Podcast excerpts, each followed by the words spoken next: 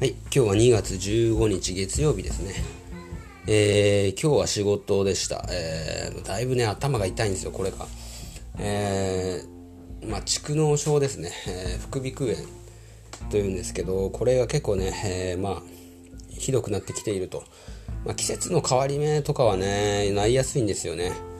で、まあ、まあ、最近ね、なってなかったんですけどね、まあ、若干久しぶりになったと。ただでもですね、僕はもうずっとこれね、慢性疾患なんでずっと繰り返してますね。うん。えー、ということで、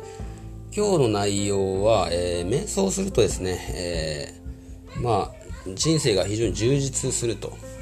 で、まあその、暇な時間なんてね、もうそ、そんな時間も、えー、なくなるぐらいね、充実してくるということですね。まあ、これどういうことかというと、え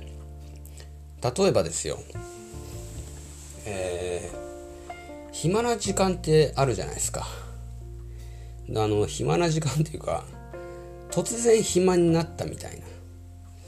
時間ってあると思うんですよ。例えば、えー、まあ、電車の待ち時間であったり、えー、約束をすっぽかされてさ、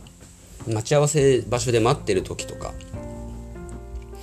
えー、あるいは僕とかだと家族と、えー、車でさどっか出かけて、えー、まあお買い物を待ってる時とかね買い物してる家族を待ってる時とかそういった時に、えー、そういった時間って何をするかっていうとほとんどの人がさそういう時ってさ別にさなんか何か持ってきてるわけじゃないんだよね。暇になるって予定してないからさ。事前にさ何か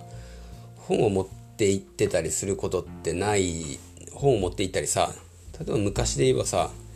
ゲームボーイとか持って行ったりさ。ちょっと例え古いけどさ。えー、例えば要はその暇を一人で潰せるようなさアイテムを何らかの形で持っていくじゃん。暇が予定されていたらそこに。でもそうじゃない暇ってっていうのが結構突然訪れることってあると思うんですよね。うん。時間は長いにしろ短いにしろそういう時ってちょっとイライラしがちなんですよね人って。うん。順番待ちとかねしてる時になんか割り込まれたらちょっとイラッとするじゃないですか。でそういう時こそ瞑想の時間にしましょうということです。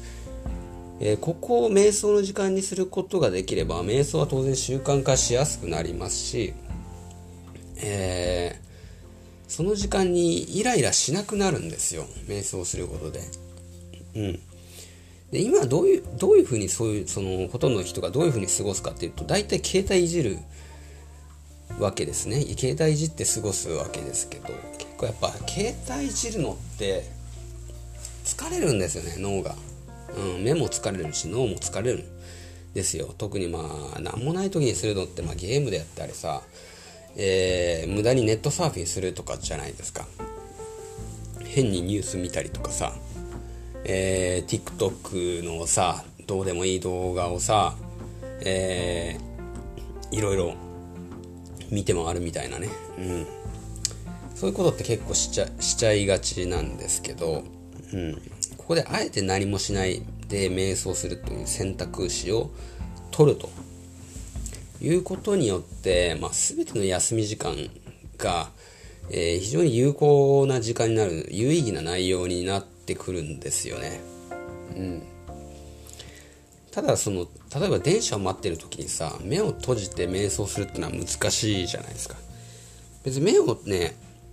閉じなくても瞑想はできるんですよ。まあその例えば周りの音に集中してみるとかさ、えーそれで呼吸に意識を向けるとかそういうことはできるので、えー、まあ、そういうふうにね、えー、瞑想をやってみるのはおすすめなおすすめだなと思います。でそこで順番待ちしてる時に割り込まれてもさ瞑想してるとさなんかそこまでねあのイライラしないんですよ。